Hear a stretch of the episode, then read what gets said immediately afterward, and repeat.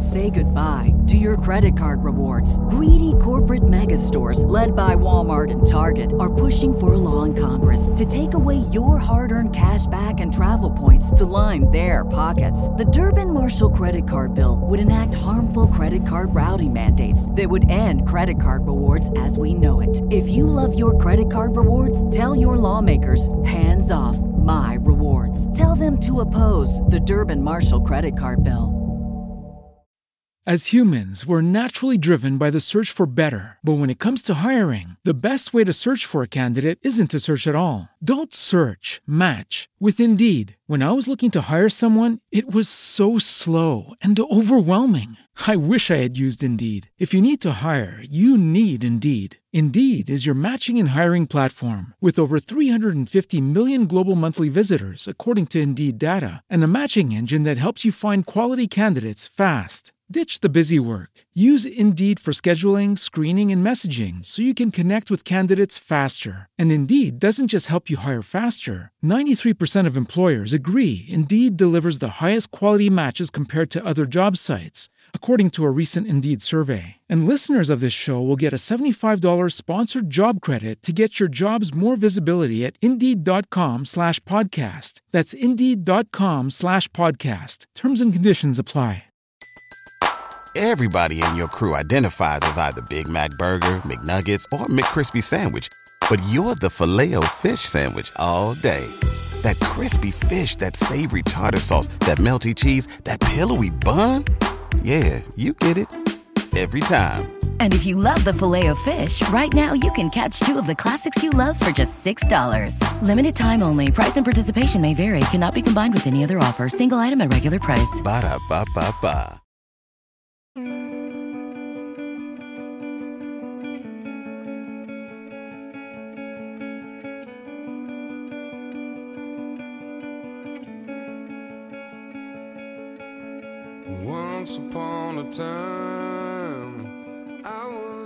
and gentlemen, welcome back to Miami Nice. I'm one half of your undercover partnership, Blake Howard. Today, Katie and I are not in the club.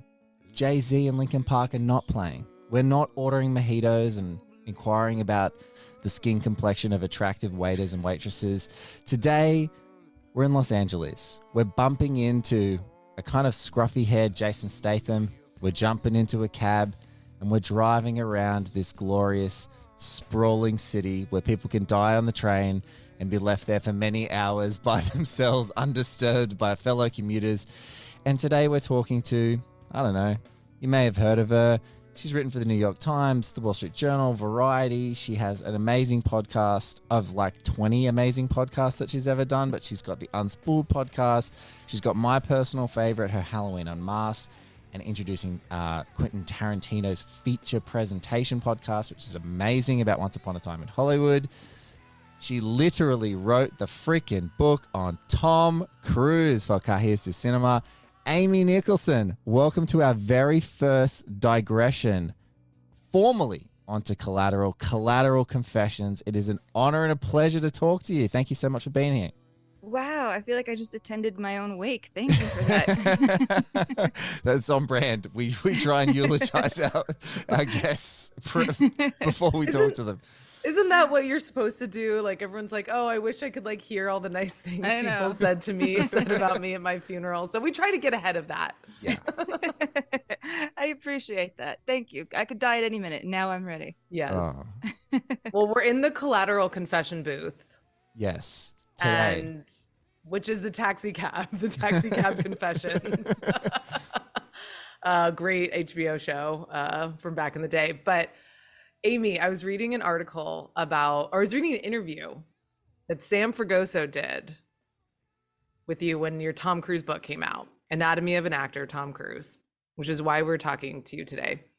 And he asked why you didn't include collateral. And you said you didn't like it. That's true. oh my gosh. But you watched it last night. You know, I, I yes, I, I think I don't like Collateral as a Tom Cruise performance. I think I like I like Collateral okay as a film, but as as a standout Tom Cruise performance, it is so overblown. I've always felt as like the movie where Tom Cruise turned into a villain, the movie where you see like Mr. Top Gun play evil. And as you know, the foremost Tom Tom Cruise scholar on the planet, I was like, you guys didn't see Taps. You guys didn't see his cameo, his very first speaking role ever in Endless Love, where he's a pyromaniac who encourages a guy to burn down his girlfriend's house. You missed all of these Tom Cruises. He's been a bad guy the whole time. He's a bad guy in Cocktail. He's never a good guy, rarely. You know, the good guy parts are are tied, I would say, with the bad guy parts. So whenever people would talk about collateral, and yeah, exactly. Magnolia, he's a bad guy. He's not No, a great. he- He's not a great guy in the movie. No, he's always like, "Look at me, I'm awful," and we're like, "We love you, Tom Cruise. You're the Yes. greatest." and I- so yeah, so yeah, I got yelled at a lot for not including collateral, but that was one of my key arguments.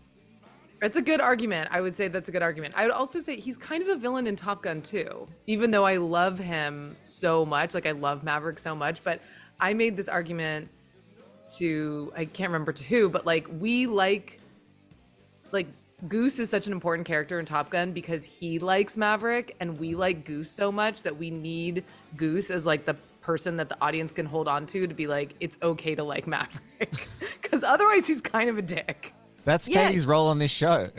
it's like if Katie likes him, he might not be a dick. It's fine. No, that's your role. But you're exactly right. Like Top Gun is a movie where you know Val Kilmer, Iceman, is like, "You're gonna get us killed. You're very dangerous," and he's like, "Don't care." And we're like, "Yeah, that Iceman, he sucks." Like what?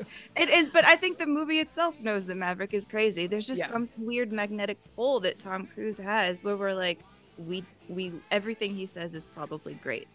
yes. He's dripping in charisma. It just drips off of him in a way that is frankly disturbing. it's it's it's it's one of my favorite lines in the latest Mission Impossible Fallout when he goes, "I'm gonna go get, I'm, I'm gonna get, I'm gonna get the detonator. I'm gonna get the detonator." And they go, "How's he gonna do it?" And and Benji goes, "I find it best not to look." And that's when he runs and jumps on that freaking, uh, uh, uh, like whatever it is, the it's like the giant ball of stuff that's on the bottom of the helicopter, and he runs and jumps on it, and it takes off off the ground with him going up into the air. And I'm just like, yeah, this guy's a lunatic, but isn't he's doing it for us? It's the best. It's the best. He is. I mean, I really think if you take a step back and look at his career, like as a huge arc, you know, a huge body of work, what you see is his insistence that we shouldn't love him and what his characters do as much as we do, and our continual refusal to admit it. Like from, you know, even Top Gun. Like Top Gun, he thought was a movie about a complicated guy with daddy issues who is not the greatest pilot in the world, but has like an egomaniac, you know, n- tendency to him and a softer side. You know, he's complicated. But when that movie comes out and it like overnight becomes this huge, you know, military recruitment tool, like in a way that Yeah. he wasn't expecting, in a way that caught him off guard, where he was like, I'm not a military guy. Like, I don't think like I should be making a movie that gets all these people to sign up for the military. What does he do? He like does Born on the Fourth of July, like right afterwards, and he's like, "No, war will kill you. Please don't do this. Please don't follow me. Like, don't do this." And I, yeah, you're exactly right. Top Gun 2, that's sort of like it's like yeah, if you play out who Maverick is, he winds up like kind of bottoming out. It's not going to work out for him. He doesn't play the game right. But we never pay attention. but he does. But he. But he does get Jennifer Connelly at the end, and like how how, bo- how if anyone's like, oh, my life didn't go how I planned, you know, I just hooked up with Jennifer Connelly, and you know, I'd just be like, you, I hate you. Like, what are you talking about? this is the best life ever. You got a little hangar there, your own plane flying around. Um, Yeah. so it is not too bad. Things work out for Mav. things work out for Mav. Now, as, I don't as know well as you- they should. as well yeah. Yeah exactly. As well as they should. I think that that's what the movie gets so beautifully. So like you let's let's talk about the things that maybe you do like because i know that sometimes the aura of certain movies people freak out. We talk about it on this show very specifically for something like black hat because there is a new you know while Katie and I can appreciate it and like it, we know there's gradients of the Michael Mann oeuvre. We obviously love Miami Vice like unabashedly and have kind of come to think of it as this massive tone poem contemporary masterpiece from him. But some like there is we we call them like the kids, the Michael Mann like Twitter kids are like, guys, Black Hat's his best film, and we're like, really, you need to lay down, okay, just stop. and I feel like that when I when I'm hearing you about the Tom Cruise of it all, as a Tom Cruise scholar, I think you're like, that might just be your reaction because people are like, no, it's the only movie. And I'm like, it's not. He, wasn't just good in collateral, guys. Relax. It's, you know, we can even comfortably say that. But I'd love to hear what you think about. I, I actually think it's not the evil that cracks me up in this movie and I enjoy. It's when Jamie Foxx is telling him about his plans and Tom Cruise has like this amazing ability, disarming quality of like, oh, I really want to know about you. And that's what people say about him as a real life character. And I loved that in this, where he's like, I'm genuinely interested in you. Please tell me about your career. And he feels like he does that. It's not the awesome, yo, homie, where's my brief? Is that my briefcase? It's, I love the like Tom Cruise having genuine conversations with people and then killing him. That's my favorite Yes. balance of this movie. So I wanted to talk to you about that because that's he. He's so famous for it. People say this amazing disarming quality, and he looks at you and he's so intense and he wants to know everything about you. And I think he finds that in his performances as well. But I, that's what I really got last night. I was watching. I was like, man, he's just so interested in everyone, and then he kills them. it's like. Barry Shabaka Henley. the Barry Shabaka Henley scene killed. Like, oh my I god, know. It's I know. brutal. Devas- It's- brutal, devastating. I got drafted and got into some other things, and uh, by the time I got back to music, uh, season had passed. But you know, I was born in 1945, but that night was the moment of my conception, right here in this room. Crowd's not here now. You know, well, jazz ain't the draw that it used to be. What a great story. Mm. I gotta tell the people in Culiacán and Cartagena that story.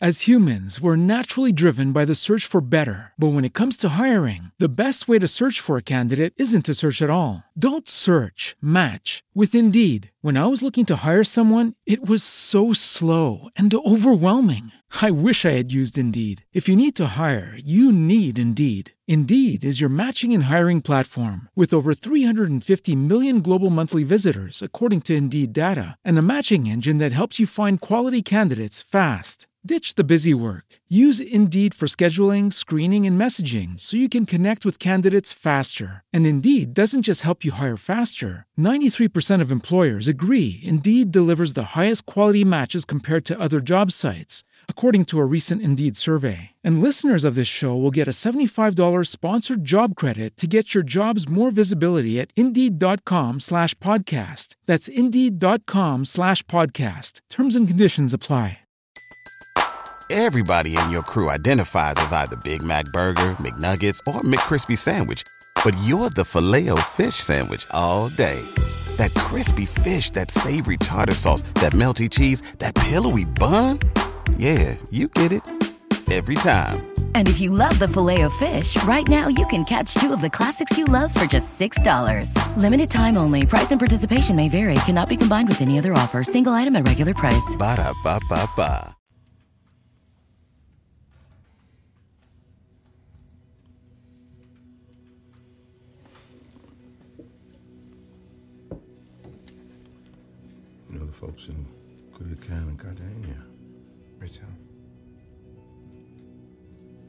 Just when I thought you were a cool guy. I'm a cool guy. The job I contracted to do. Come on, Vincent. Give the dude a pass. I'm working here. No, listen, you don't want to sit up here talking about improvisation and everything like that. You like the guy, you like how he plays. Let's, let's just play a little jazz. Come on. Improvise. That's funny coming from you.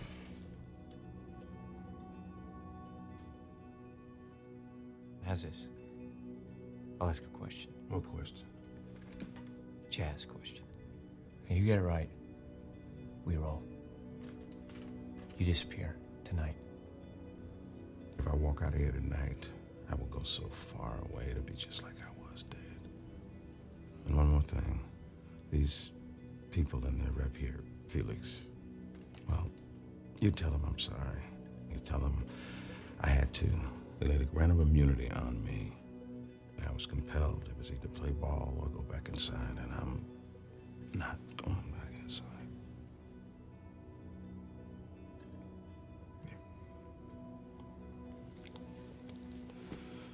Lay it on me.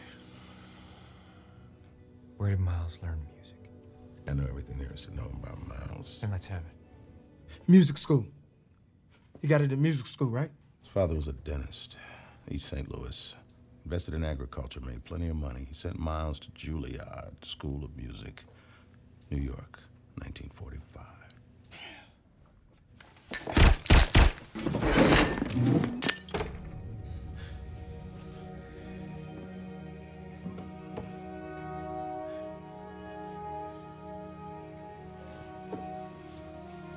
Tripped out of Juilliard after less than a year, tracked down Charlie Parker on 52nd Street, who mentored him for the next three years.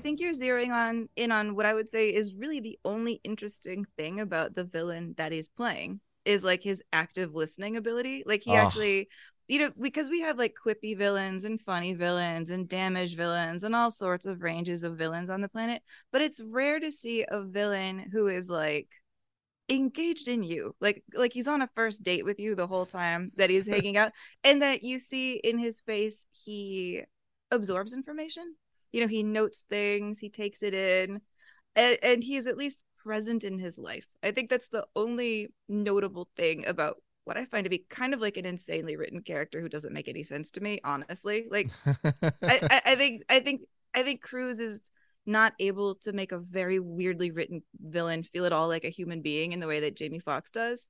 I think this, this character is kind of ridiculous right? Just can we be honest about that? Well, we, we, we can say that for here once and for all, you're the Tom Cruise scholar. I just want to say, do you think, like Bilge Ebiri, that his name is Vincent Collateral? Like, uh, like I, think- was I- just thinking about Vincent Collateral. I'm like, if we if we agree that he's a patently ridiculous character, I think today we can say finally with the expert that his name is actually Vincent Collateral. This is about him. i mean, print the legend oh my god, that's so funny. Um, yeah, he's a he's a weird amount. Like, um, you can kind of see the tension between Aussie Stuart Beattie's original script, you know, a more conventional thing, and then what Michael Mann and Tom Cruise want to overlay on the character. So sometimes I feel like he's a bit of a bundle, a bit of a weird thing. But I think they kind of they kind of do that thing where they're like. He's adaptable. He has that little monologue, eaching, you know, those things. Like when he does that, I think that so that they kind of, I think they kind of know that if you just added every segment of Vincent together in this movie, it would kind of be weird. But they have to find ways into how that works. And I think that part of that thing is even just the active listening from the first part. He's like, How long does it take to get to this place? Seven minutes. He's like, Seven minutes. Not six, not eight, seven. Like just that, like just weird stuff as he's starting to accumulate information along the way. I think it's like they're kind of always preparing you that this guy is just gonna he's he's unpredictable he's gonna do anything and they kind of make the rule for themselves that he's gonna do anything. But if you mapped it out and you broke him down you're like he's a weird guy. Yeah absolutely he's weird. He's got weird gray hair. He's wearing a suit that michael mann says was tailored in asia. He came into lax in the morning. We kind of think he might have been a bay area killer from mark ruffalo's character like the cabbie who killed three people and then shot himself and didn't have a criminal background. And all those things. So yeah, he's a he's a weird one. And then the end, this is what I have to confess. It took me a while to get over the ending. I wanted Vincent to kill Jamie Foxx, like in in not not in a not wanted, but I always felt like, how did Vincent not kill Jamie Foxx? How did he not mm, kill him? like in the in the shootout. in the shootouts, I just always felt like it was a tough hang, and like I guess that was the whole like the whole thesis of the movie. It's the unpredictability. Like he's prepared, Max is flailing, and he just happens to get off a shot because in the bouncing of the train and whatever it happens. But I always remember thinking that, to your point, Amy, consistency wise, I was like. If this movie was truly consistent, Vincent shoots him in like one second on that train and then gets off, and Max is the guy sitting on the train. But I think they were like, no, we can't do that. That's too bleak. This movie would be so bleak if that happened. Yeah, that that that would be so bleak. But I also think like it's like the difference between chaos and order, and like chaos wins out in that moment. Yes. And I do like, I really like this idea, this thought experiment that you've brought up, Amy, of like being like, okay, there's the Stuart Beattie script, there's the Michael Mann of it all, and then there's the Tom Cruise of it all to create this character that's like I think really fascinating, but also like you could say like he's like inconsistent or underwritten or whatever.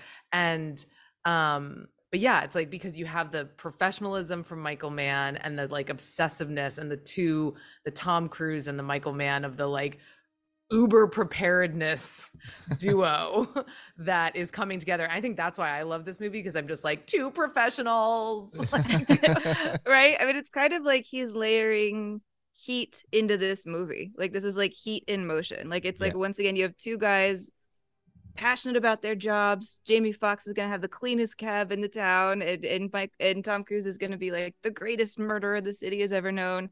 And what do you do when your job conflicts with the other guy? Like you know. I can't have the cleanest cab if there's like dead bodies everywhere. And it's like just two passionate workaholics mad at each other because they they can't coexist and you know figuring out where they get along and figuring out where they have to disagree it's it's it's heat in motion i think in a lot Yeah. of ways but okay oh, well well, let, let's start just the very very first part tom cruise's hair do you think that vincent collateral that that's his natural hair color because it extends to his eyebrows his suit his tie his He's kind of- beard, his scrub. beard, yeah, his scrub. yeah he's kind of like a superhero He- he- like- he's like you would almost imagine he's like named magneto or something like that because he's That's so Vincent Collateral. You nailed it, Amy. You nailed Vincent it. Collateral, the superhero. And you know, to like it, and I love that Michael Mann is like, he's so silver that he's gonna get into a cab and the cab is gonna have an advertisement for Bacardi Silver. You are not gonna miss how silver this man is. Like, is it a disguise? That's I, I know that's crazy. But like, what's happening? His face is so young to be so gray. Or is he an Anderson yeah. Cooper? But you know what? I have Yeah, dated it's guys young, who've Ste- gone young Steve Martin. silver Young Steve very Martin. early. yes.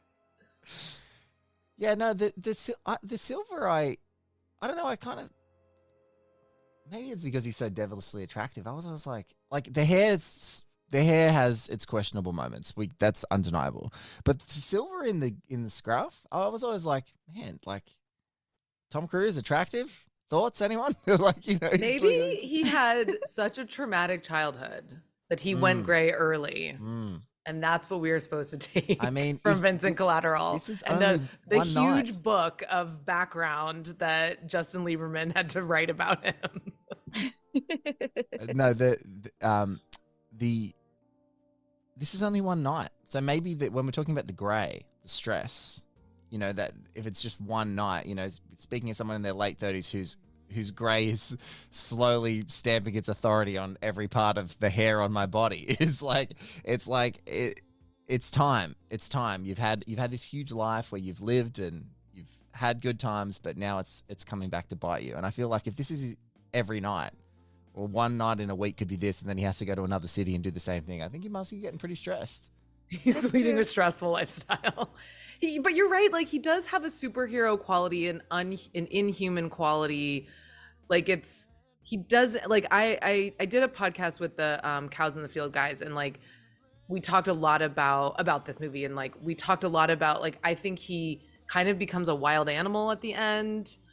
He becomes a shark. He's like a Terminator. Like he's He's a coyote at one he's a coyote Yeah. like he just doesn't have he's human but he like kind of has like a magical mystical creature quality to him as well and there's something about his monochromatic look that adds to that Yeah, and I think there's something in his relationship with Jamie Foxx, who I, I will say like this is a great Jamie Foxx oh, performance. oh, so this good, is one of my favorites. He is so human yeah and like so relatable and so natural and so kind of like bumbling and sweet and temperamental and all sorts of things, nervous, whatever. Not in like a caricature way, not in like a I love this actor, but like a Jesse Eisenberg kind of way. He's not doing Yeah. that. Like he's I- a relatable dork, which I feel like a lot of people don't pull off. I think they go too dork, you know. And so him being so human, I think just highlights how weirdly from outer space Vincent Collateral is from the beginning.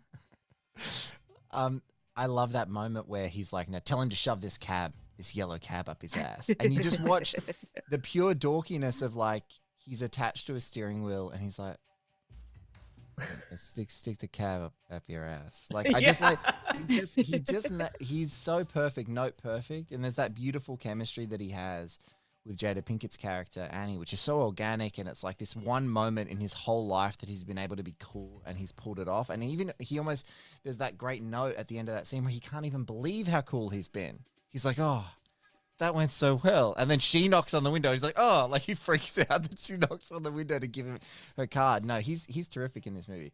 There's there's there's the dorkiness of it all, and then there's that wonderful scene towards the end of the film where he has to pretend to be Vincent, and that- that he just absolutely that he does that wonderful scene where he just like he he cosplays him or like starts spouting off all the nonsense that he's been hearing in this cab for two hours, um, or six hours or however many hours it's been.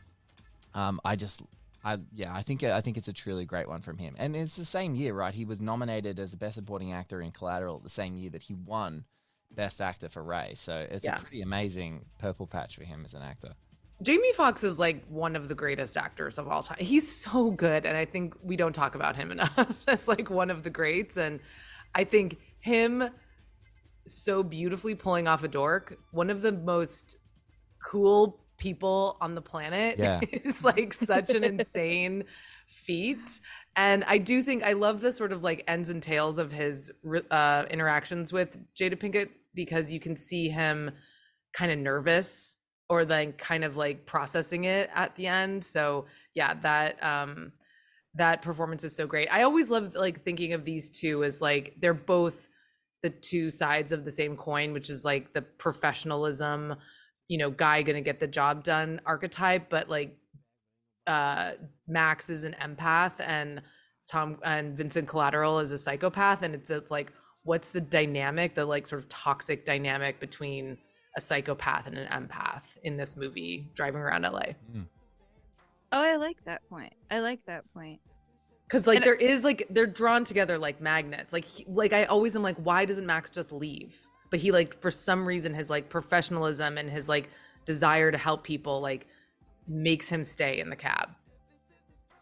That's fair. And I wonder if there's something about him that Tom Cruise kind of picks up on immediately too. And he's like, this is a character I can boss around. Like I can have my Mm. way with this. He's not like just some checked out, like, no, I gotta get home, blah blah blah. Like he like has he tries to empathetically explain why he can't like drive his cab around as like the romantic music is soaring in the background. It's like I love I love how that score there is just like it's almost like classical seduction film as he's like be my chauffeur be my chauffeur Yes. but it's like an illustration of how like if you don't want to do something don't explain why because like as soon as you explain the other person's gonna figure out how they can work around it. Like well what about six hundred dollars?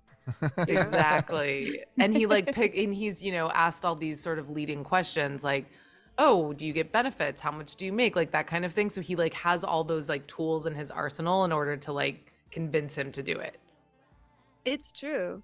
And there is an element of this movie that i think is all about you know performance and convincing and like putting on a show. Like i think about our introduction to mark ruffalo's character. You know he's like barging into that guy's house and he seems like he's probably in disguise as like an undercover agent or something but he's like yelling cabron in the silliest voice. Oh, and and and I was like, uh, first I forgot like it had been a minute since it's in this movie, and I was like, oh god, is this what Mark Ruffalo does the whole movie? They cast him as a cabron guy. What's happening? And then I was like, right, he calls the station immediately. He changes voices. He's like a big dork. Oh, it's me. I'm here. There's a broken window. You know, I was like, oh, thank God, we're not going full like cabron with this character. not going full like ethnically ambiguous yeah. I have to have I have to have a look.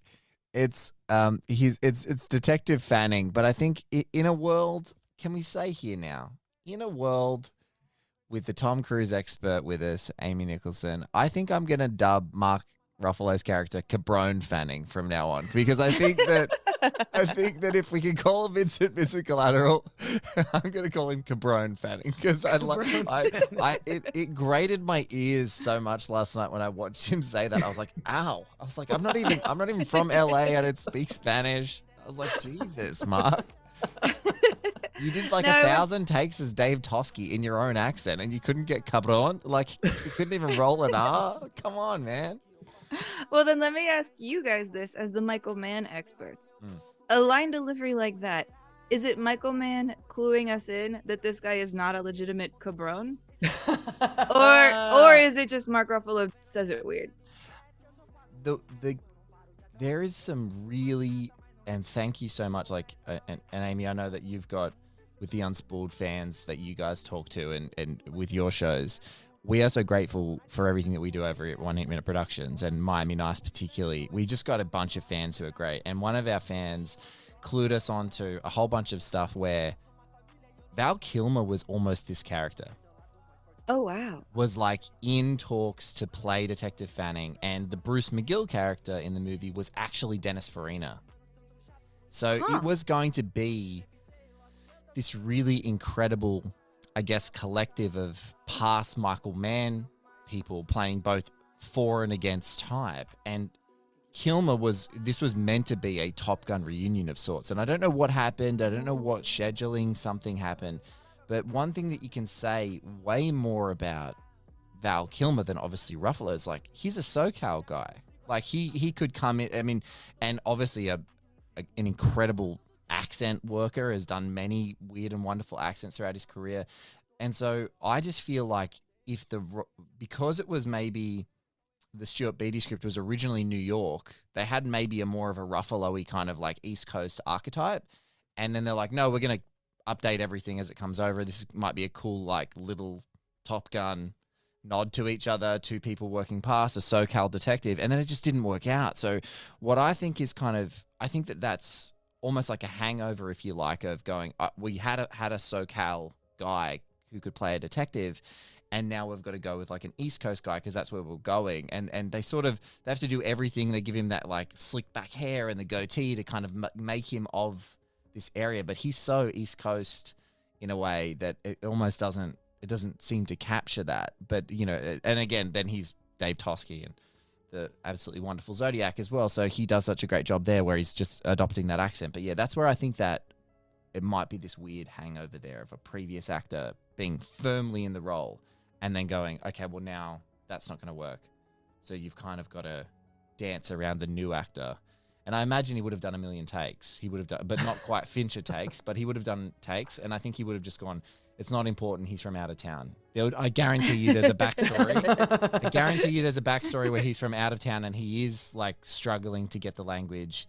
Mm. That's the whole point. Like, I, I, I think the question I have now when you ask that is like, oh, maybe he is from, maybe he is The from Bay like, Area. the Bay Area, and he's back down, you know, and he's having that conversation.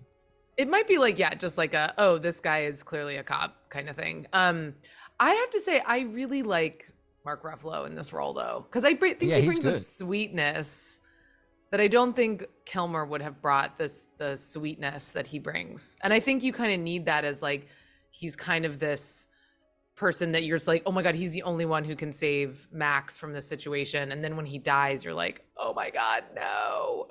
So I don't know. I I, I like Ruffalo. I also just think he's really cute in this. Aren't you expecting Biased. him to come back to life somehow? That I'm like, Yes. oh, he just clipped him. He just winged him, right? Like he can't be gone. He can't be gone. I know. I know. It's so it's devastating. Yeah, he's he's, and also, we can't forget the great cameo from Pete Berg, who looks like he just didn't care that day when he turned up on this movie. Like he just rolls in, and he's another like apathetic, like who cares? Like he's dead or whatever. Like he just on- ongoing the whole way is like I don't care. That's where I think that Ruffalo shines is like Fanning. But to your point, and you would know this because you've written so beautifully about Top Gun. I find Val Kilmer maybe is like that little bit too formidable.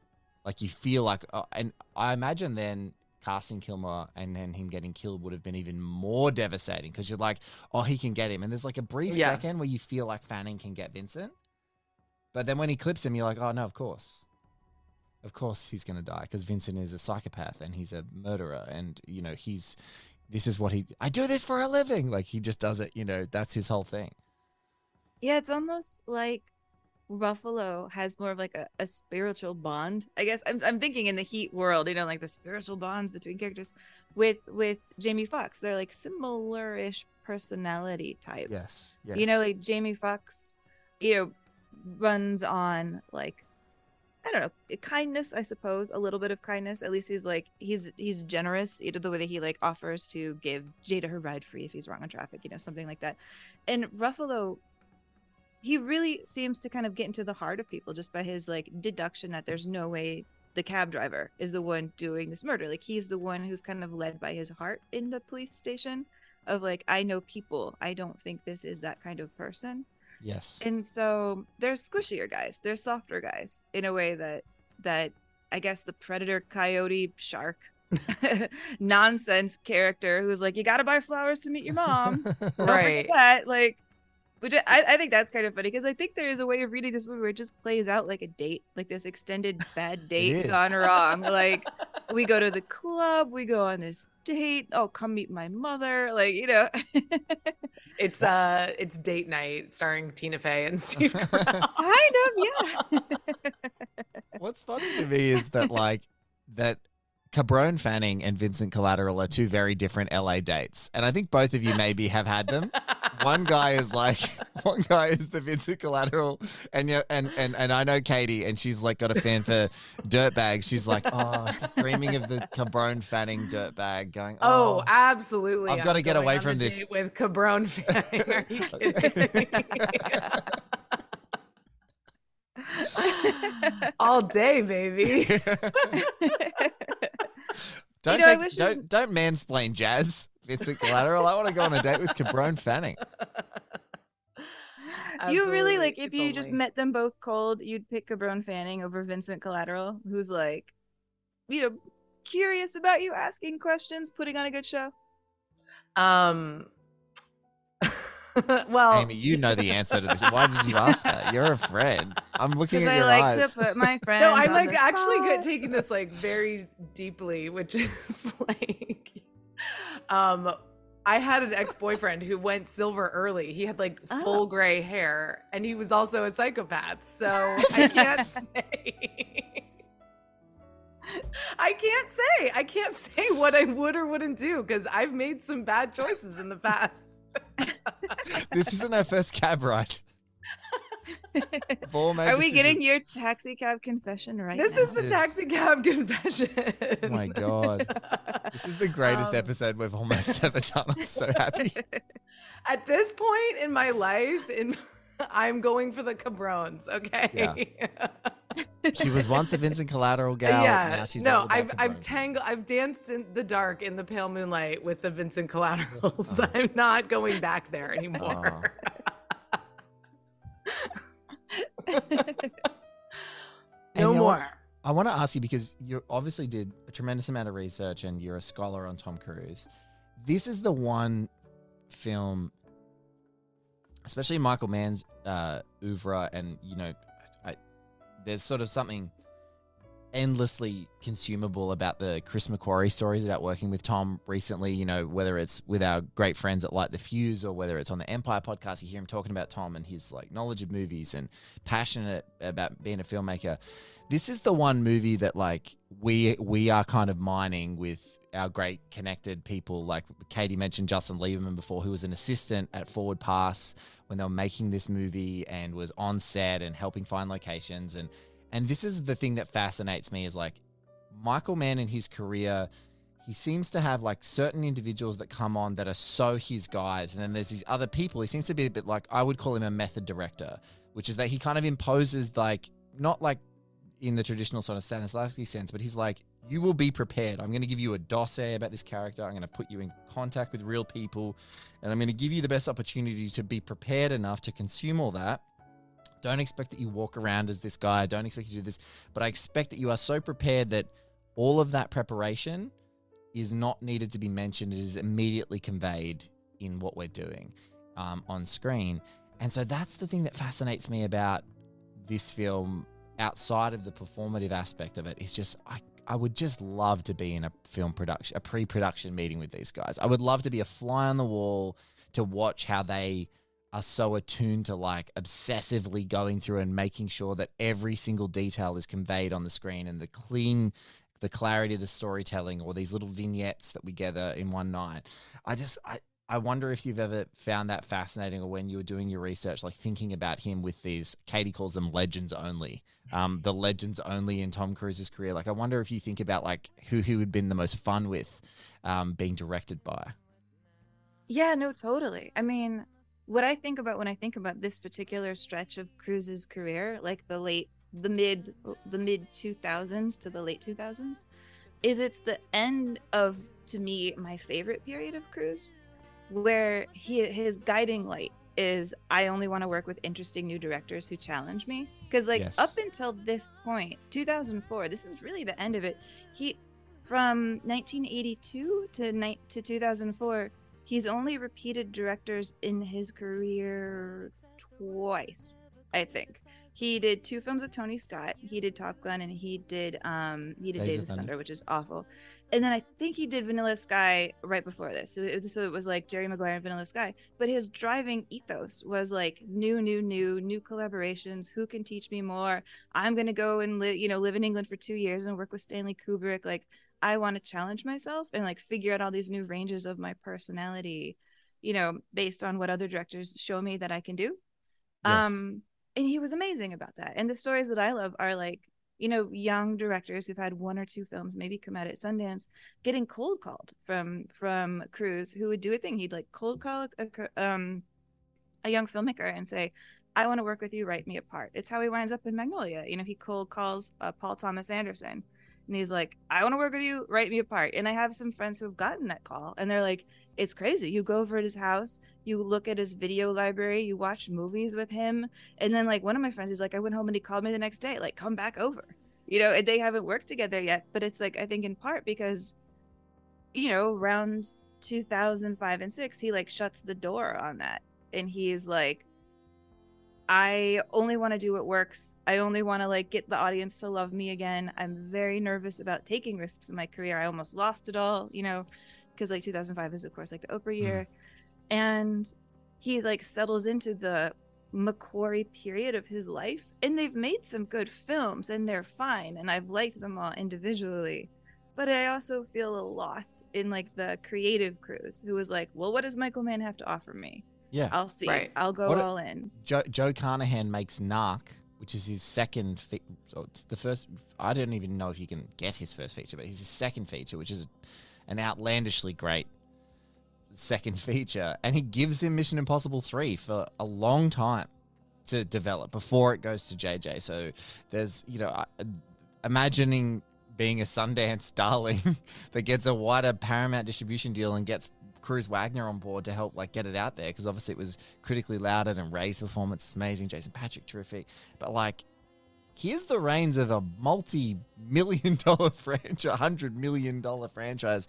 Go for it. You've made one movie, you showed some real great texture and clarity, and let's see what you can do. But that Paul Thomas Anderson story you told uh, that you, you tell and Paul Thomas Anderson elaborated that like he went over to his house and his theater and had the lights done a certain way and just started performing as this guy on a Mhm. stage in his own house. And I'm like what a wonderful like what a what a amazing guy that you could just go to his house and he's like I figured out a performance. Here's how you should light it and just be lit and performing on a stage for one guy in a room. I just yeah it's um it's it's pretty incredible. But also I do Yeah. think we have been spoiled like ridiculously Scorsese Coppola Spielberg a couple of times um uh, Paul Thomas Anderson Kubrick like you name it you name it You this guy's it. done it But I love that you're pulling out the Mission Impossible franchise because I think that's such a clear example of what happened. Because that's the franchise where you know he's had the power. It was his idea to do it. He's the, it was the first thing he put his weight behind as a producer.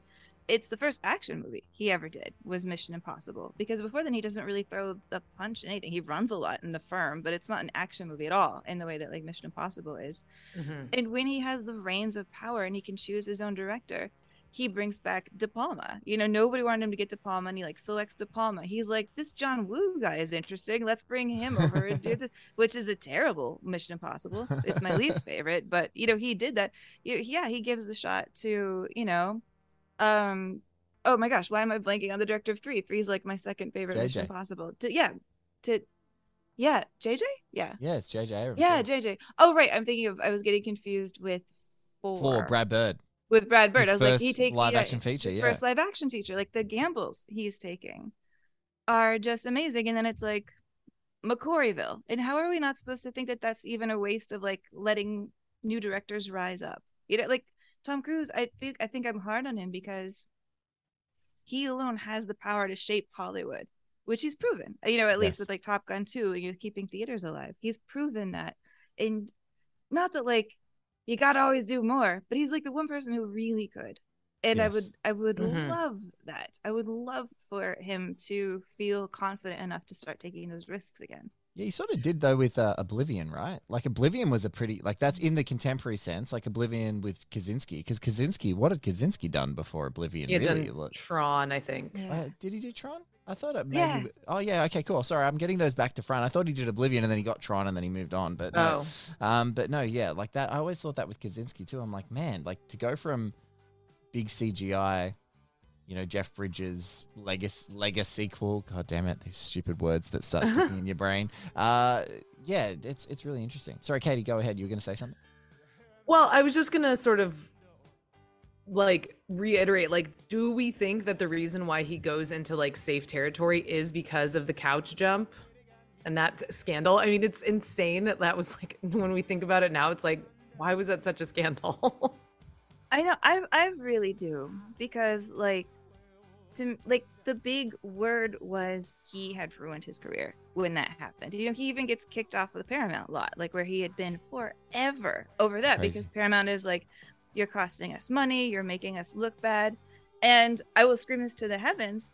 It's all madness and made up because like, you know, the couch jump happens two months before War of the World comes out. He's in the promo tour for War of the Worlds. War of the Worlds is like his biggest opening to date. Like the couch jump did not hurt ticket sales for that at all, but the buzz was that it had. Like the the, the buzz just didn't match up with the numbers. And then everybody was like Mission Impossible 3 was a disappointment. That was his next movie, but it honestly wasn't. It made like tons of money as It well. a It's just of they had money. like yeah, they just had been predicting even more for absolutely no reason than any, than any of the Mission Impossibles had even made. So they could like say it was a disappointment. It, it was just like weird psychology. And so like he gets kicked off because of buzz, not because of his actual performing, not because of his actual like box office draw. The audience has never left him. But I think since then, what you see in his films is just like he sticks to franchises only. He really just does like action films, spectacular films.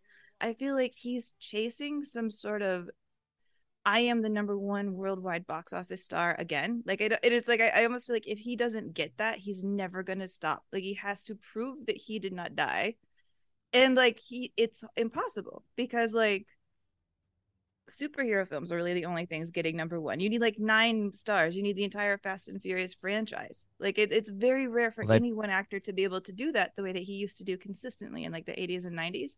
They So proved like it now, though, Amy. They proved it now because Top Gun Maverick in 2022 is the highest grossing movie of the year, and it's making money hand over fist on the video on demand release. And if you're a Tom Cruise nut, like I know that probably collective three of us are, like I've already seen, I saw the movie three times. I took multiple groups of friends to go see Maverick. Everyone loved it. I've bought it on VOD. I've pre-ordered my Blu-ray. I'm like, like we, I'm, I'm all in, and I, and I, Yeah. I I'm as much as folks, you know, I do.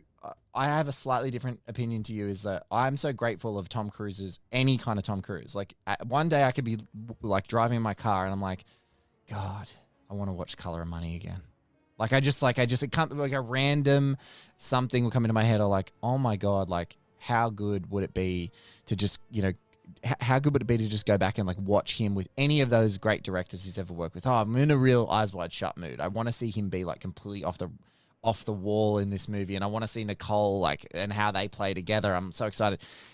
But I love all of the missions now because uh, for for what they're trying to do, I don't think anyone's doing it like them. I think all of the there's such a glib I don't know, like a like a glib, like self-effacing, like oh, we're we're only making a billion dollars and all these things. We've got to make dumb jokes, and I'm like, no, like I'm I'm here. I'm down for your sincerity. I'm down for you sincerely making something and caring about the storytelling and making it clear and and and wide.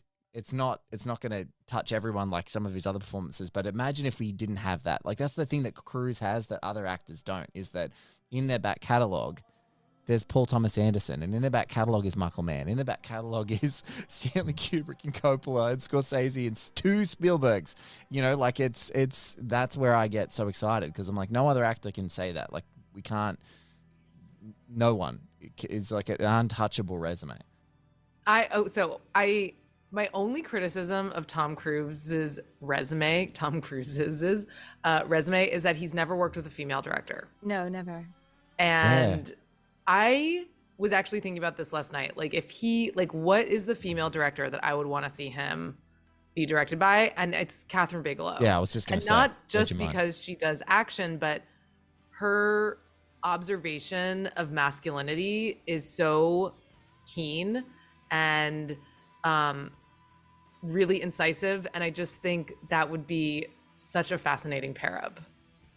But I don't know if they would ever, at this point in their careers, find the project that would actually lead to something, you know, that interesting and fruitful. Because I don't, I don't know what she's up to right now. And obviously, he's kind of like, I'm doing this like heroic action thing. And so I don't know. But damn, I wish they could have done something. I know. You're right. It's like a huge because he got boring right when we started boring in his choices of directors, not boring in his films. Yeah. Yeah. Because I, I agree to your point. Like, of the big blockbusters that exist, he is continuing to make the best ones. But he did close his circle right when we really Yeah. made a push towards like you know having a range of directors, and he hasn't worked with a female director. And I've always wanted to work with like Ang Lee, you know, like that's kind of my dream but um or Quentin Tarantino, but that's just another white dude. But like I would love to see what they would do together.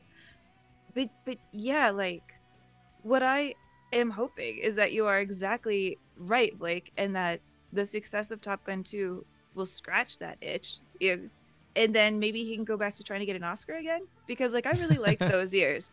Those we had like 15 straight years of him chasing an Oscar, and then he gave up completely, completely, put it down, didn't try it again. And I would like to see that because I he wants to be this generation's Paul Newman, and like I want him to earn that Oscar. I don't want to just give him an honorary. Like I want him to get it. You know? it's it feels like it feels like he's in the last stretch of and for him because this is the cool thing about Brad Bird coming to live action. He's like oh we'll use special effects to augment and we'll animate this and we'll only have you on a, like a soundstage for this. And like a, uh, there's great stories about him behind the scenes again from our boys at Light the Fuse where Tom goes no that's me. It's not an animation. That's me and I feel like he's only got a few more years where it can be him, like doing this absolute insanity. And then we get, you know, we get the nobody's fool Tom Cruise. You know, mm-hmm. like that that Newman era, the verdict, like we get him doing some of those like it's no longer an action movie, it's just him being a outlandishly talented actor doing something small and using his charisma to just set fire to a whole bunch of great character actors that are around him. And I feel like there's a few of those in there. If we get lucky, we can touch, you know, we, we just, you know, he's actually the evergreen guy. Like it's probably going to take him until he's like 93 before he looks 70, you know, like it's just Yeah. not even going to make sense. Um, but, but, you know, I think that I especially felt such a kinship when I was watching Top Gun Maverick. I'm like, well, they were watching Top Gun Maverick, and they were, while they were making that movie, someone was watching The Color of Money a lot. That's exactly what I think. I think Top Gun Maverick is his color of money. It is Yeah. big time, big yeah. time. Yeah. It's him being like, let me usher in another generation. Yes. Uh, let me please, please pay more attention to Glen Powell, who I really wish had just been cast as like as as Goose's kid. I wish like they'd swip those roles. Like I just think Yeah. Glen Powell would make a more convincing. I came from Goose's loins. and Miles Goose and, and Goose and Yeah. Meg uh, Ryan's loins. Yeah, yes, Yeah. exactly. Glen Powell is the kid from that relationship. It is That's not Miles Teller. That's what I thought originally when I knew Glen Powell was in this movie. I was like, oh, he's gonna play Goose's kid, and nah, no. Mhm. But, I love Glen Powell too, and I think he should have been Han Solo in Solo, and I will die on that hill. Oh, he. I mean, yeah, he's he's got the charm. But we're also getting Instagram shots of these guys wearing cowboy hats together in denim. I mean, how can we say that it's a bad thing when the Miles, Miles Teller and Glen Powell are taking Instagram shots together? I loved Miles Teller in Top Gun Maverick, and I Yeah, know not great. everybody loves Miles Teller, but the the kid has got some charm on him, so uh, he worked for me as Goose. He he made it work.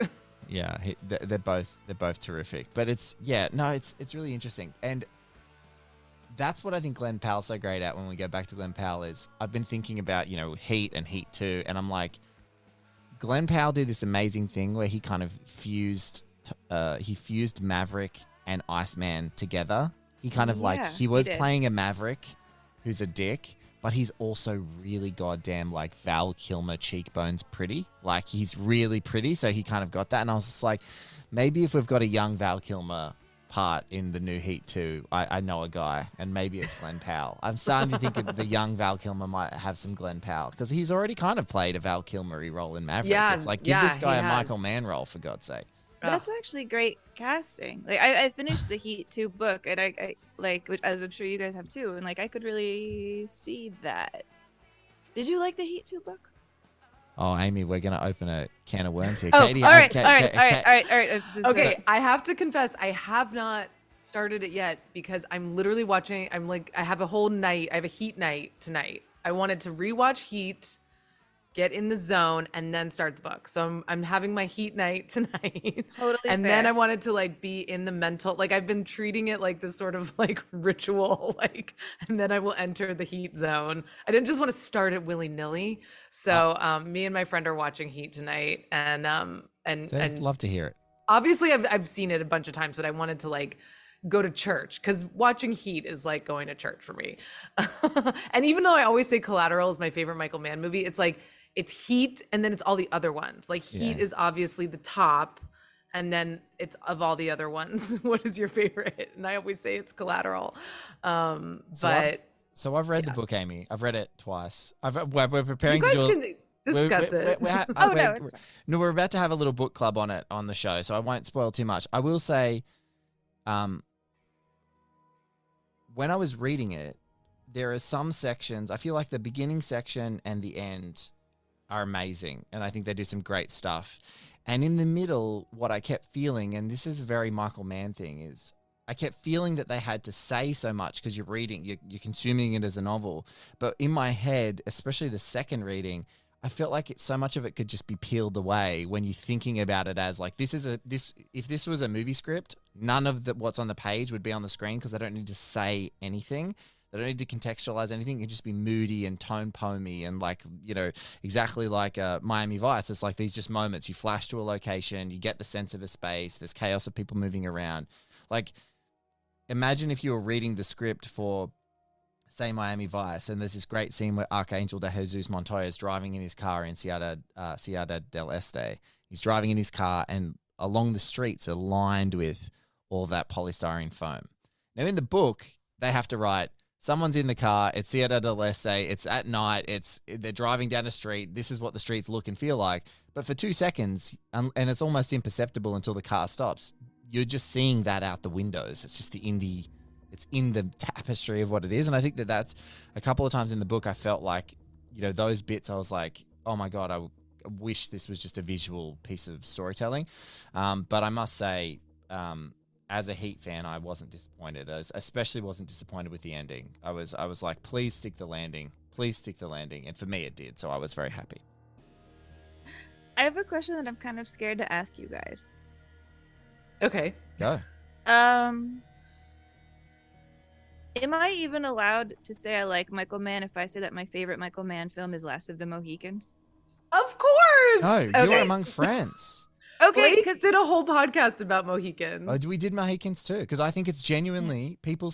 I used to hear Amy around Heat. Everyone kept going to the crime stuff. Thieves the best, and obviously it's great. And Manhunter's the best. I'm like, yeah, oh, great. But if if you had to ask me which m- Mann movie I've literally watched the most, it's probably after Heat, because Heat I'm clinically unwell.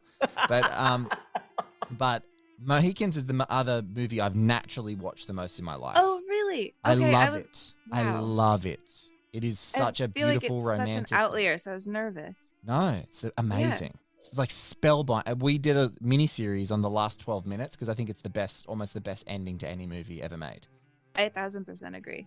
Yeah. Yeah, th- that that last twelve minutes, the music, the score, the, I we we got into this a little bit. Um, my co-host Paul and I, when we were talking about Heat recently, is I was, don't hate me, I was a little bit complaining about the romantic relationships in Heat, and I was like, I don't need a lot of dialogue in a Michael Mann movie to make me feel a romantic relationship, because the connection between Alice and Uncas in Oh. Lord of in in Last of the Mohicans barely any words together and yet that relationship tears at me and if you go to like youtube there's a there's a million people who feel the same way there's all these fan videos of like their relationship and the cliff and wes studi on top of the cliff being evil and i don't know why i'm talking like i shouldn't give spoilers wes studi pushed him off the cliff we know this but like but it is it is it's painful to watch and it makes me cry every single time. and I'm like, he hit that relationship out of the park. Yes. He he does. I think he's he gets he's good with adult romantic relationships, and I will make that argument like every time. But I love Mohicans. I, I think that's probably the first Michael Mann mil- fil- film I ever saw, Me too. and was completely blown away as like a twelve year old or something um, by it. And yeah, I lo- I love it. It was always that weird thing because I remember Dances with Wolves. I know a lot of people like might not remember this, but Dances with Wolves had a massive cultural footprint, and it happened. And I remember seeing Dances with Wolves, and you know, as a kid, it's like super long, and you kind of like don't get it. And I remember then maybe it was because of the popularity of that. Like Mohicans came into you know our house and came on a VHS or something. We hired out from the video store, and I remember hiring it like multiple times because that was the movie. I'm like, this is forget. I don't want to watch three hours or what, three and a half hours of Dances. I want to watch this. This is like fighting and romance and it's it's I don't know like the wartime and cannon fire and it's just it's got everything as, as far as that but it's just the that you know it's it's a movie that I've enjoyed for many years and I, I that that one scene where Uncas steps into frame when he's watching Alice and it's a gif now like you can just get it you meme it to each other on Twitter. I I all that like I usually actually use that meme when someone starts talking about heat and I'm not included I just did that gets sliding into frame. I'm like, here I am, guys. No, but I truly, Amy, uh, that's not a bad take. I l- love it. And any of the real Mann heads out there, Manohla Dargis of the world, the Bilgas of the world. I mean, Roxana Hadadi, who's another huge friend of that, our show and things like that. Like all of the people who I um, really respect, all talk about like Mohicans. If you don't count that up there, like the kids who think Blackhat's the best, for God's sake, guys, have a rest. Okay. I'm just like, this is yeah, it's it's it's complete masterpiece. And my my best friend um, Maria Lewis is an author and a screenwriter, and um, she often will say stuff like her experience of watching Mann movies. She says is three thousand years of longing for the credits because she just hates how long everything is. and uh, but but uh, I think Mohicans gets her. She's she's happy with Mohicans as well. Like again. it's- Sub two hours, baby. up two hours. It's lean, mean. It just, and that last twelve that last twelve minutes is a film clip. It's the greatest film clip of all time, as far as I'm concerned. It's amazing. It really is. Not to write out my boyfriend, but that's the one Mohic that that's the one Michael Mann film he hasn't seen, and I'm always just like aghast. And we have never had that moment where I'm like, today we are watching Mohicans, and I keep threatening it because I'm like, you you you just you like all the concrete ones, you like all the neon ones. You need to go to this one, man. You need to, this is the one that almost made me want to go to like North Carolina for college because as a little kid I was like, it's so beautiful. I just Yeah. want to live there. Like I went to a weird high school where like we didn't have a class schedule so much. And so we would just like duck into a room in the library and watch the VHS of Mohicans like over and over and Yeah. over oh. again. Great. That's amazing. It is just like part of my it is part of my body. that Yes. film. yeah. And Oh, but you can tell you can tell your boyfriend, listen, the coolest thing ever is that he had one of Stanley Kubrick's cinematographers on there originally. So at the beginning of the movie, some of those glacial portraits and stuff, it's that. But that was a film that had a lot of tum- tumultuous behind the scenes stuff. And Dante Spinotti, who was on another film, was brought in to do it. So it's his guy. It's like Dante who did you know, who eventually did man, who did Manhunter rather, and then did Heat and did The Insider. Like, it's his movie too. So, you know, that it's another reason to watch it. And it's like Daniel Day Lewis. It's one of the guys, like one of the boys in there. It's it's great. Yeah, I love Mohican so much. Maybe this weekend you guys will watch Mohicans. Yeah, you can say, look, listen, if we get stuck, if we get stuck home, babe, if we get stuck home this weekend, it's Mohicans. He's one with the central air conditioner, so yeah, I could do that. Well, look, you guys I- are watching me getting glowier and glowier. well, well, to um to cool off, uh, I just want to say, Amy, it's such an honor to talk to you. I know you and Katie are buddies, so she can't say any of this stuff, but I'm like legitimately a huge fan of yours. Your work is inspirational to me, and anyone who's listened to One Heat Minute evolve from what we've done into our mini series and our docos and those sorts of things, and these you know um, uh, things would know would see the fingerprints and influences from your stuff on the great Tarantino uh, uh, series he did for The Ringer and Hol- uh, Halloween Unmasked. So I, just, this is an honor. This is like a, um, this is one of those things I really wanted to do. So it's a real treat. And Katie's like, oh, we're buddies, and I'm like, I'm a huge fan. We should do this. So I just want to say it's an honor to meet you and, and having you on here to definitively tell us that it is Vincent Collateral and uh, Cabron Fanning has been one of the great treats uh, of our podcast. Well, I am officially dead now. Thank you. You can say it was heat stroke. well, thanks for doing this. Love you, bud. And uh, having you on here is an honor. And this has been great. And just hearing all of your insights about Cruise, I could talk about him forever. Oh, me too. I have. We will. We probably will spend the rest of our life talking about this man. well, I hope you. I sincerely hope you find your uh, Cabron fanning. Oh, thank you.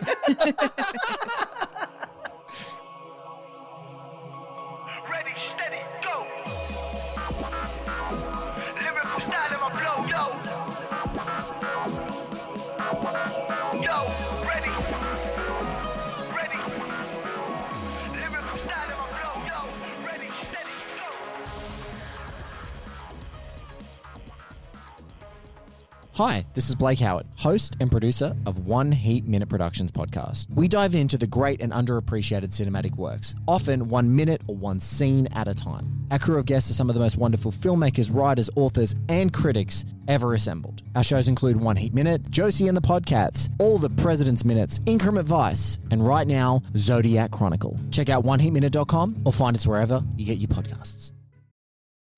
As humans, we're naturally driven by the search for better. But when it comes to hiring, the best way to search for a candidate isn't to search at all. Don't search, match with Indeed. When I was looking to hire someone, it was so slow and overwhelming. I wish I had used Indeed. If you need to hire, you need Indeed. Indeed is your matching and hiring platform with over 350 million global monthly visitors, according to Indeed data, and a matching engine that helps you find quality candidates fast. Ditch the busy work. Use Indeed for scheduling, screening, and messaging so you can connect with candidates faster. And Indeed doesn't just help you hire faster. 93% of employers agree Indeed delivers the highest quality matches compared to other job sites, according to a recent Indeed survey. And listeners of this show will get a $75 sponsored job credit to get your jobs more visibility at Indeed.com slash podcast. That's Indeed.com slash podcast. Terms and conditions apply. Everybody in your crew identifies as either Big Mac Burger, McNuggets, or McCrispy Sandwich. But you're the filet fish Sandwich all day. That crispy fish, that savory tartar sauce, that melty cheese, that pillowy bun. Yeah, you get it. Every time. And if you love the filet of fish, right now you can catch two of the classics you love for just $6. Limited time only. Price and participation may vary. Cannot be combined with any other offer. Single item at regular price. Ba-da-ba-ba-ba.